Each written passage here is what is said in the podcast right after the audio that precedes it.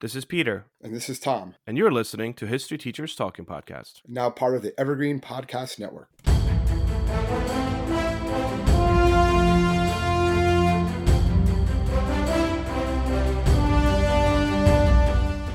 All right, this is Peter Zablocki and Thomas Reska, and welcome back to our podcast. What do we got today, Tommy? Well, today we're going to look a little bit in the world of medieval hygiene and particularly some of the bizarre bathing habits or just hygiene habits of uh, some famous royals throughout history. Uh, particularly, obviously, these are ones in the Middle Ages and stuff like that. So we're going to look uh, a little bit on some of these bad reputations that they had, um, their thoughts on hygiene, and I guess this is like our gross out episode, I would say. Yes. Yeah, yeah. And, uh, you know, we'll kind of go past, we'll start off with hygiene, obviously, and kind of give you guys some historical background as to why hygiene was the way it was in, in Middle Ages and specifically yeah. for royals. But then we'll probably finish up with some just gross habits that were held uh, throughout history by various royals that kind of transcended hygiene many times. They were just odd, weird, sometimes gross habits. We're not going to go into anyone that's a current royal here. no, no. When we say disgusting, we mean by hygienic standards, not yeah moral or anything like that. That's those are you know opinions or people are going to think that way. That's one thing, but we're we're looking at just kind of like the hygienic factor of yeah, royals and throughout history, exactly. which was still pretty bad. Yes. So uh, kind of just some background information. Uh, Middle Ages Europe, hygiene was very much not on par with what we're used to today. That's for sure, right? And I keep on thinking of trying to get my kids to yeah. shower every day. It's like a struggle, but like I look at this and I'm like, okay, maybe like it's yeah. not that bad. And just as kind of like a disclaimer, it was cleaner than what a lot of people think. It gets kind of this bad rap that they never bathed at all. And there were people who did that. Some of these royals we'll talk about. But on a whole, the people wanted to bathe, maybe not every day but they didn't exactly have access to clean water, and that was really one of the reasons why. Exactly. So I think the whole premise of Europeans, specifically Middle Ages and like royals, not really bathing, uh, these practices varied widely, right? So it's not entirely accurate to say that Europeans did not take baths at all, because as you mentioned, yeah. it did. However, there was a significant decline in public bathing and like a shift in hygiene practices, specifically compared to the Romans prior to that. Like the Romans were always like bathing and stuff like that, but Europeans and royals not so much. So a few reasons for that. One is the influence of the church the Christian church, particularly in the Middle Ages, discouraged public bathing. And that's how a lot of people actually cleaned themselves yeah, before in, the Middle Ages. In, in bathhouses, yeah. Exactly. And before that, they people would bathe, um, they would wash their hands and their face. That was probably done daily, but like the weekly bathings would always be at these bathhouses. And it was more of a social thing too than anything else besides just bathing. It was for social, um, just to communicate with people, get the gospel and, and, things like that. But yeah, when the Catholic Church and the Roman Catholic Church kind of come in place, they they kind of do away with that. So then people are like, oh, I guess I'm not bathing anymore. Now. Yeah, because it's against God, so I won't yeah. do it. There's also fear of disease. You and I touched upon the, you know upon this before we press record. But medieval period, as medieval period progressed, there was an increase in fear about spreading diseases, and particularly after the outbreak of the plague in the 14th century, people believed that bathing would open the pores which it does, right, of your skin, but they actually yeah. believe that it would make individuals more susceptible to illness, which kind of like discouraged bathing. That, that it would bring disease in. Yep. Yeah. Which, I mean, people probably did get sick because remember, they're bathing in like dirty pond water or they're bathing downstream from castles and the castles, the moats, you ever see those castles with moats? Those moats, all the um, wastewater excrement, and, yeah. and excrement from the castle went right into those moats and that flow down into the rest of like the village or whatever downhill. And then people would bathe in that. So yeah, you would get sick from bathing in that water. So they were right about going in certain water will get you sick because that's what you're bathing in, you know? Yeah. And uh, one of the last, you know, reasons for why it was a little stinky back then, um, in the Middle Ages, people often wore, specifically like wealthy people, oft very heavy layered clothing that was in itself very difficult to clean. And we'll talk about some of the royals here that like just you know wore a lot of different clothes all the time that were never cleaned. But a prevailing fashion made it less practical to bathe frequently, also because you had so many layers on, so much clothes that you're just like, nah, it was time consuming, like to get undressed and bathe. Well, yeah, another thing too is just you didn't have hot water.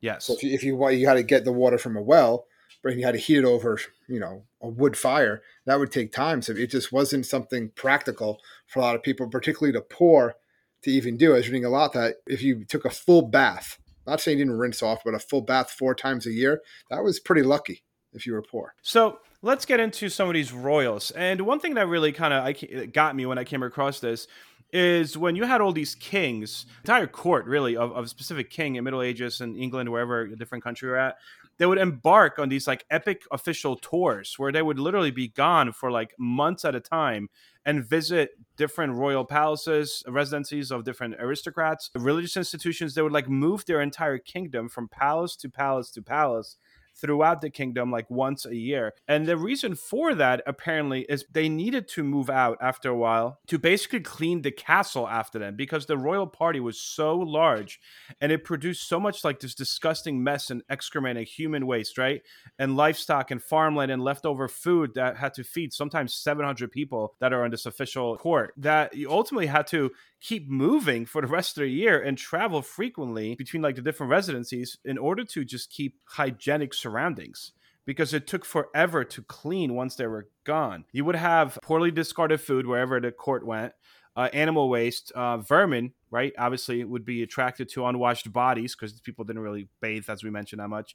Human waste, which um, oftentimes was stored underground chambers, and it could until it could be removed. So wherever King traveled and stayed for a month or so, or two months or three months, all that excrement, all of that uh, number one and number twos was basically just held just there yeah. yeah. underneath these castles and oftentimes it would be like as high as like five six feet into the, like into a room. You know, there was no plumbing. They didn't. No. They didn't have um, septic tanks. It just kind of, like you said, just yeah. That's what I'm saying. And eventually, that's when the king's like, "All right, well, it's time for us to now move on to the next castle," because like it got to the point that you couldn't breathe. You know, we watch all these shows about Tudor kings and all these things and on TV, and everyone just looks marvelous. Like, no, Not, it no, basically no. stunk. Like, yeah, really, they, they were stinky. And you might remember too, like they're wearing all these layers of clothes, so you're you're just gonna I mean, we're teachers. You ever walk by the locker room after school? Yes. like, you know yeah, what I mean? Yeah, yeah. Like the last couple days have been pretty hot. I mean, we were getting, I know, you know, getting the teams ready for practice and stuff like that. You go down by that gym, you know, there's a, like, oh yeah, school started. Like you can tell schools, school started and stuff like that. And that's one reason that you would have a lot of um, different plants and stuff. There was one of the rules I remember reading actually um, had his royal perfumer create a different perfume for every day of the week yeah, that was the Sun King. Mass- that was uh, Louis the Fourteenth. Yeah, Louis the Fourteenth, because he he actually had a fear. So his was a little different. He had a fear of bathing. You see, not he just thought he was going to make him sick, but he also had a fear of water. That they said. So yeah, he he was. Didn't he, he only like supposedly bathe like once a year? Up they said. Well, they said he's rumored to have only bathed twice in his life whether crazy? whether or not that's what he did or not. Mm. He very rarely bathed, right? Didn't usually change his undershirts and stuff like that. So that well, that was another thing. thing. they said too. Like when you look at a lot of historians that study this time period, the Sun King, this guy was super extravagant. There was like a, a crew of people that were um like chosen to help him wake up every morning and like if you were like an aristocrat you're like oh yes i get to stand while he gets dressed like this this was he was so extravagant right and obviously he moves to the uh, palace of versailles which is very important in this case too because the super opulent court at Versailles. While we see pictures and how amazing it is, oh, yeah, it was it was gross. It was like it a, was gross. Yes, it, it, was like the conditions that you would see like in like a in like the slums. But they said too. I was reading about it in um like Marie Antoinette a couple times got hit in the head with uh, human with like literally like with, with, with, human waste just walking in the courtyard that courtyard you'll see pictures of you know the, the garden and stuff that she's just walking because that's what they would do they, they, they had i guess chamber rooms chamber pots we'll talk about that in a few minutes but a lot of times the men would just urinate or go to the bathroom right off a balcony and the yeah. same thing with the women they would just be talking and all of a sudden they would pee. just pull up their skirt and just urinate right there yeah. Like right there. Oh, a servant will come and clean this. And they would, eh, but there's carpets that, you know, it's, it's you, you, can only get it so clean. They didn't exactly have disinfectant and like, you know, Clorox back then, you know? Exactly. And what the key here too is, uh, you know, if you guys kind of go back to what we said a moments ago, kings normally you know 15 1600s they would do these tours. They would move so that way the actual castle could be cleaned. However louis xiv in france when he moved his court to versailles to like showcase his amazing like wealth he didn't move. Like that was it. So that's what made it so much more difficult because while other people were moving he wasn't. He was like this is where i'm staying. Basically thousands of people stayed there. And like we said no modern plumbing at first. Like they actually started painting x's. I'm sure you saw this they started painting X's on walls like "Do not pee here," And then because they painted X's on walls, people are like, "Oh, I could pee here." So like there were spots throughout the castle where people would just go to the bathroom because it was like, "Oh, no one's going to see me around this corner. It's fine." It's pretty gross. They said behind doors was a big one. Um, pretty much in a lot of the like palace. Uh, Yeah, so would- just behind doors, they say you just have piles of crap. so just remember that when you like Google pictures like Versailles, you see these like, you know, fancy uh, palaces. They're also toilets. you know, like you see Yeah. a chair or like a corner. That, that was also a toilet, uh, and that was just what do. And people, this was no, it wasn't like they were trying to hide this. This was, was like, yeah, so it was the same thing as you know everywhere else. Well, even like Charles II of England, and we'll get into specific like gross aspects of some of these monarchs, but Charles II of England had a very flea infested dog, his spaniels. He had a few of them, and they were like so many fleas, and he loved to sleep with them in his bed. So basically, he made the room, they said, like offensive. And they said entire bed was full of them, and that's where he slept every night. And it actually led to like just really disgusting stench. What else? Henry VIII, he's like the famous, infamous king, obviously, for many different reasons. People know that uh, he was kind of gross and obviously had different, many different wives and changed the British religion to kind of allow him to have different wives. Different wives, yeah. But Um, he also brought in a very important job, right? I think we yes, yes. I feel like we talked about this one. I think we talked about this job in our uh, history's grossest or weirdest jobs, hmm but it was actually looked at as a very prestigious position, and that was the the groom of the stool. I don't know if you want to. You, you go ahead with this one, Pete. If you could hang out with a king, you would do it. Oh, please. You would do it. You would do Anyway, what essentially would do, I, I, my understanding of this is like their job was to actually like go through the stool of the king to ensure like they, they looked at health reason, like health Yeah. points, like to make sure that it was the right color, it was the right consistency, and therefore the king was healthy, and you would advise the king on his health based on you know his number two, which is kind Well, of the, yeah. Well, the main thing is you also have to help the king undress and clean up afterwards because it, it was a process to get everything off of him yeah. too. Uh, Oh no, no, yeah, they would like wipe him. Like your job Yeah, was to like like, like a yeah, like you would like a child, like a baby. yeah, Yeah, yeah. and they actually this job continued for about 400 years, so it was like around a long time, and it was you got to live in the uh in the You're in the castle, castle. you got the castle. paid and stuff like that. So it was Like, a job. This sounds like a good job, Tom. Yeah, go for it, man. also, a lot of the kings that I read about, specifically Ken, King Henry VIII, also started this. He started surrounding his bed, like on the outskirts of his bed, he would put a lot of different furs of animals because Mhm. he thought that what it would do is keep all the vermin and creatures away. First of all, you must be smelling pretty bad when you have all these rats that are trying to get into your bed. They were some of them would like the peasants were forced to, but even some of the royals would wear these clothes so much they would actually just rot off eventually. Like you wouldn't change some of their undergarments, like they would change their outer their, their fancy robes and things of that nature, but they would wear like their undergarments pretty much until they rotted off. So you can imagine just uh, the stench. And like they said, they didn't have toilet paper back then, so they they used basically like moss or their hand, or the rich used uh, lamb wool. There was no like, oh, let me wash my hands afterwards. It's like, oh, there you go. Like urine was used as a antiseptic. I saw that they made him collect it. Like they're like, if you have to Yeah. pee, if you're a servant, like if you got to pee, go pee in this like bucket or pail because we're gonna use it basically as a cleaner. Yeah, they would mix it with ash and used it to like try to clean walls and stuff like that. And I saw someone's gonna email us, oh, you can clean with urine, but I don't think consistently, and I don't think uh, you know. I don't think it's uh, necessarily uh, something that is hygienic. No, no, no. But it was used. Yeah, it was used to get stains out of clothes and stuff like that. It was used in the laundry. In the public bathing, you used the same water. Ugh. So So let's talk about some of the specific cases here because we have some specific cases, but we also have to, I think, have a disclaimer that while these are a lot of these are commonly known or commonly believed to have happened, not all of these cases of these royals that we are going to talk about now have been necessarily entirely proven as 100% correct. yeah, Some- these are like I don't want to say rumors, but they're- I mean, some of it is based on historical fact or writings Yes. from people and things like that. Yeah, yeah, and, and and some is not, right? some is not. Yeah. some is not. Hello, everyone.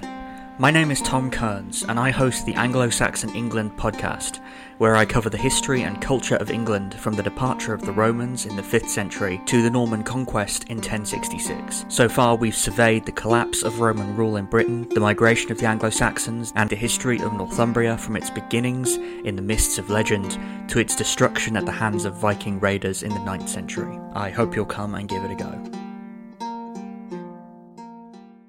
I mean, all right. So Joanna of Castile, uh, the mother of Emperor Charles V of Spain, uh, basically um, slept next to a corpse every night um, for about twelve months. So the story is, and supposedly this is not just a story. Supposedly this happened.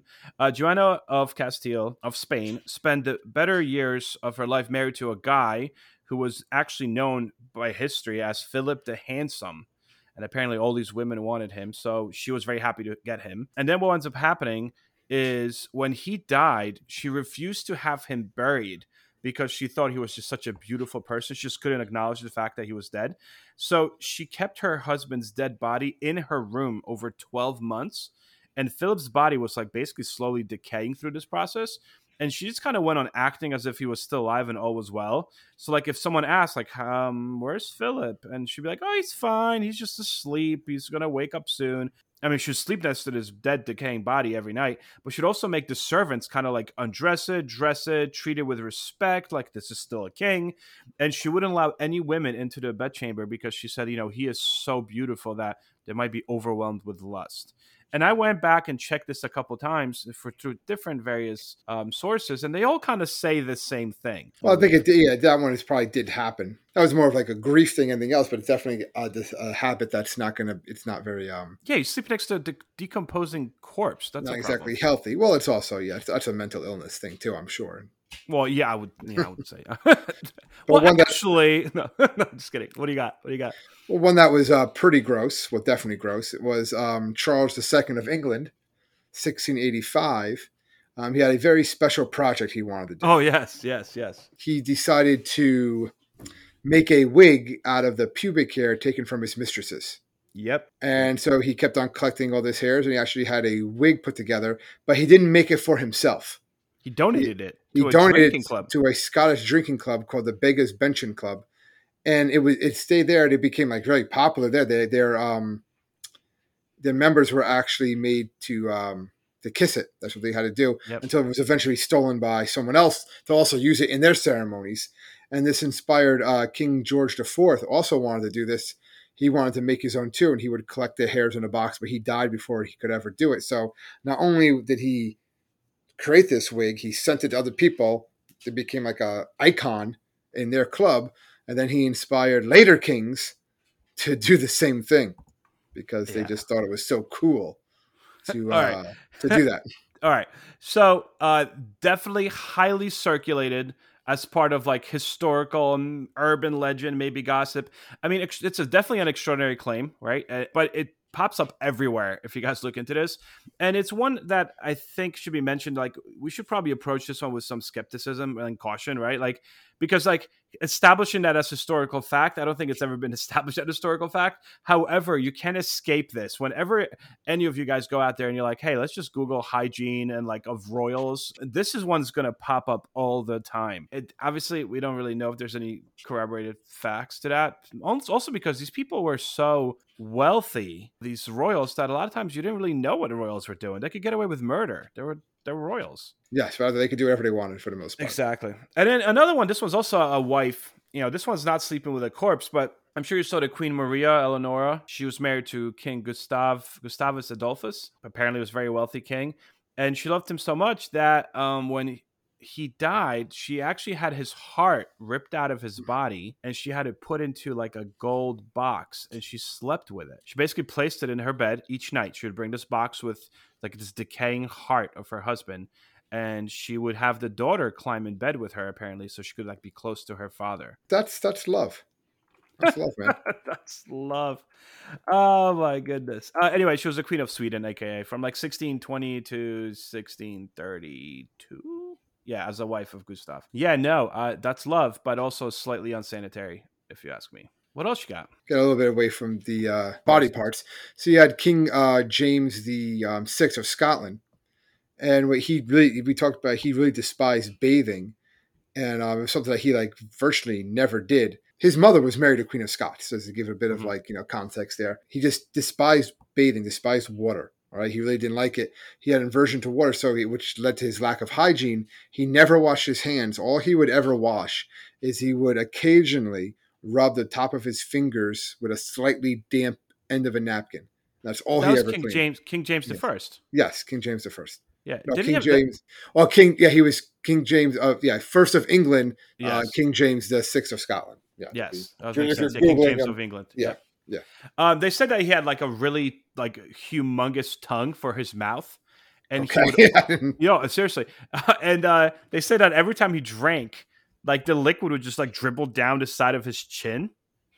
Uh, could be from oh, inbreeding. it were You know, apparently, right? Yeah, I know, right? Um, but the only thing, like you said, he would only clean the fingertips because he hated bathing because he often had to occasionally, yes, uh, because he often had to wipe the drool from his face. So he like wanted his fingertips to be clean. Well, then you have King. Charles VI of France. Historians pretty much have established the fact that he was uh, mentally ill. He would break into these fits where he would run wildly through his home, and uh, he was convinced that he was made of glass and would not move a single muscle. So the the worst bouts of this lasted for like five months, in which he like he basically for five months just refused to bathe, change his clothes, and just like sat very still and try to avoid bumping into anybody because he anybody because he was actually convinced that he was made of glass.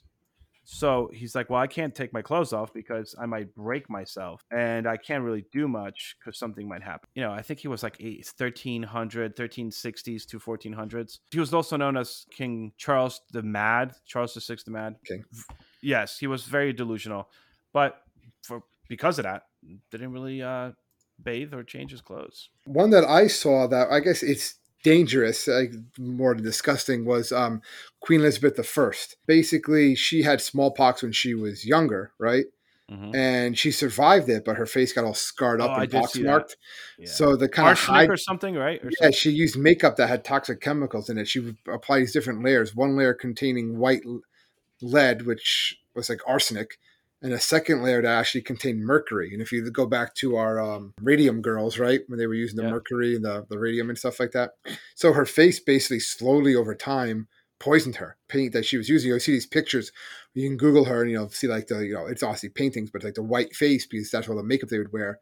And that makeup was arsenic. It basically wound up slowly over time killing her.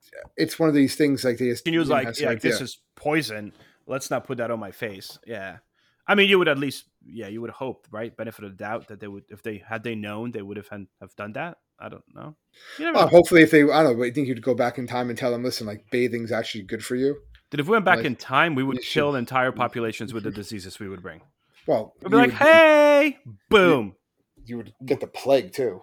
Well, that's true. We would probably get the plague. Too.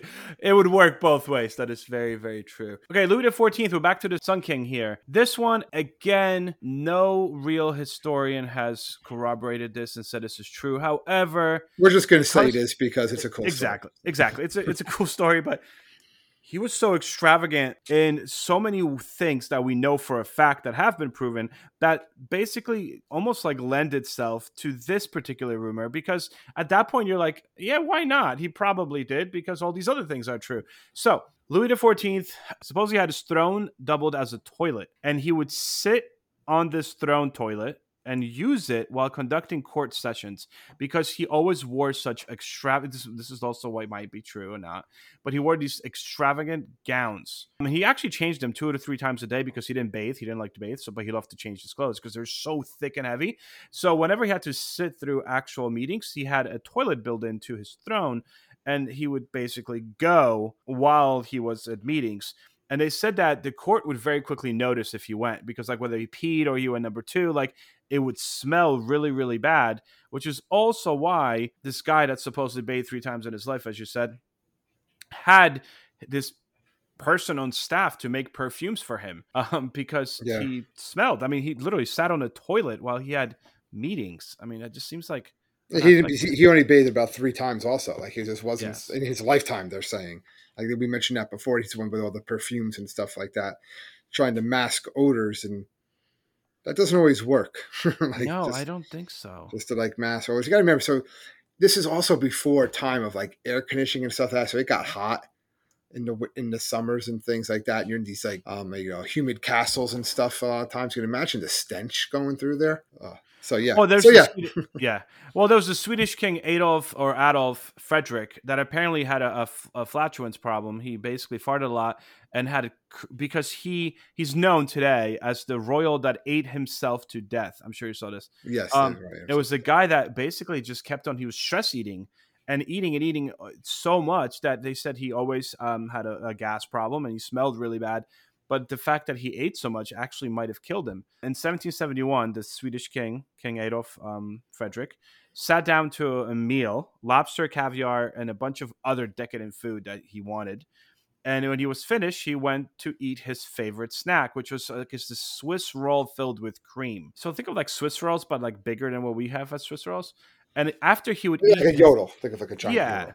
yeah, and then basically after he would eat his meals, he would then go right to eating these things. And people believe that that's what killed him on that one particular meal he had in 1771 because he ate apparently he was already pretty big and he ate this disgusting humongous meal. And after that, he sat down and had like 14 of these sweet rolls filled with this heavy cream. He then stood up. He said his stomach was bothering him. There was all kinds of noises coming out, and they said that he basically went upstairs and uh, and died and went down in history as the king who ate himself to death. Yeah, because his arteries are probably like caulk at that point. You know, Crazy. like He was also, did you see that? He was he was also in love. Besides, like he would combine these cream like rolls, whatever, with eels. He loved eating eels. I did see that. Yeah.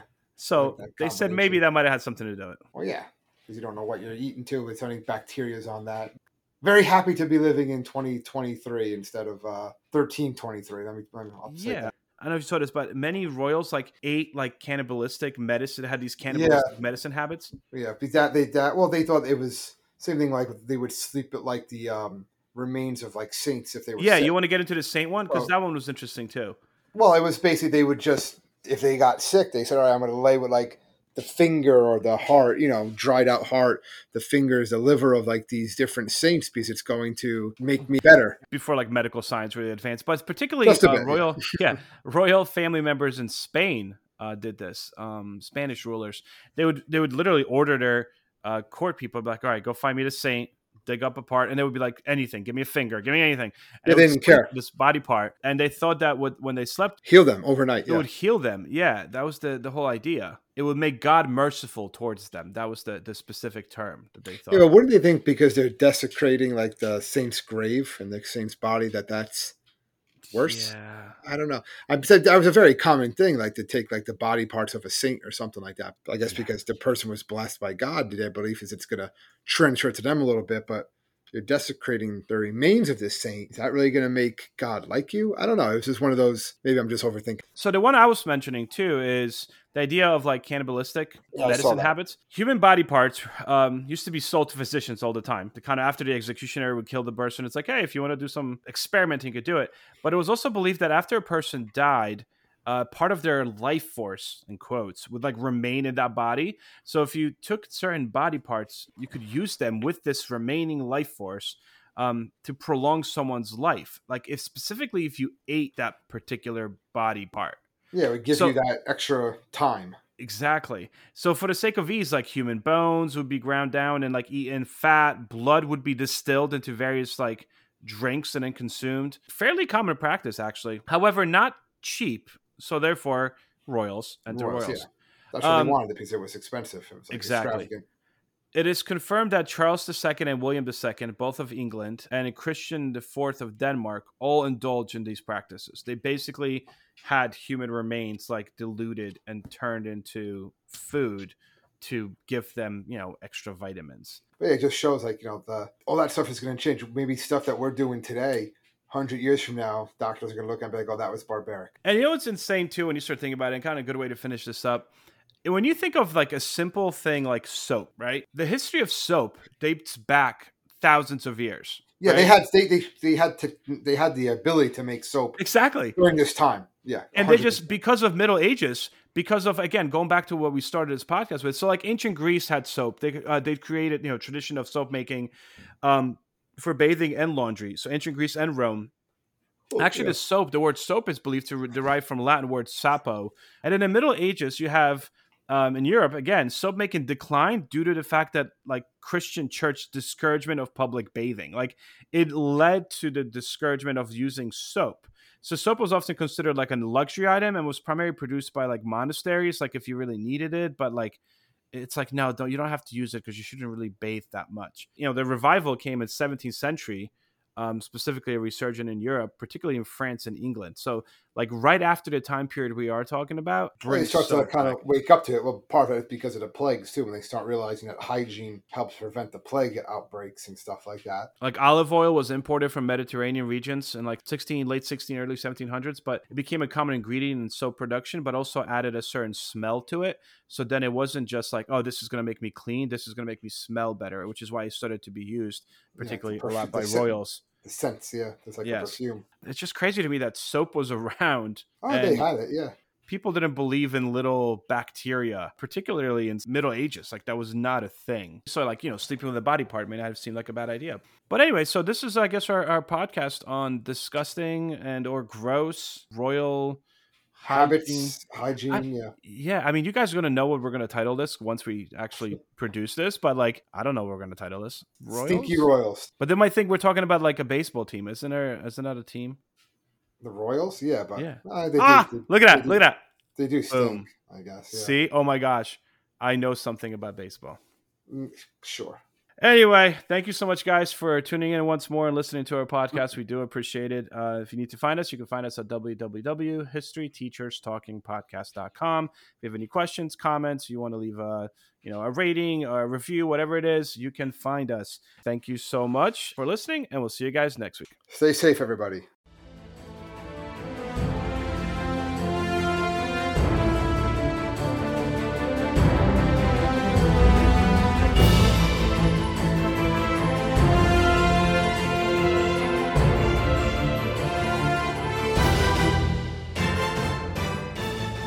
I hope everyone enjoyed our podcast, and if you would like to email us, you can do so at historyteacherspodcast at gmail.com.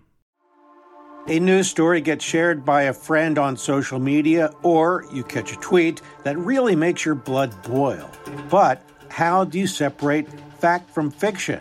That's the premise behind Disinformation, a 10 part series from Evergreen Podcasts and Emergent Risk International coming this fall. Tune into Disinformation wherever you get your podcasts, and remember don't believe everything you read.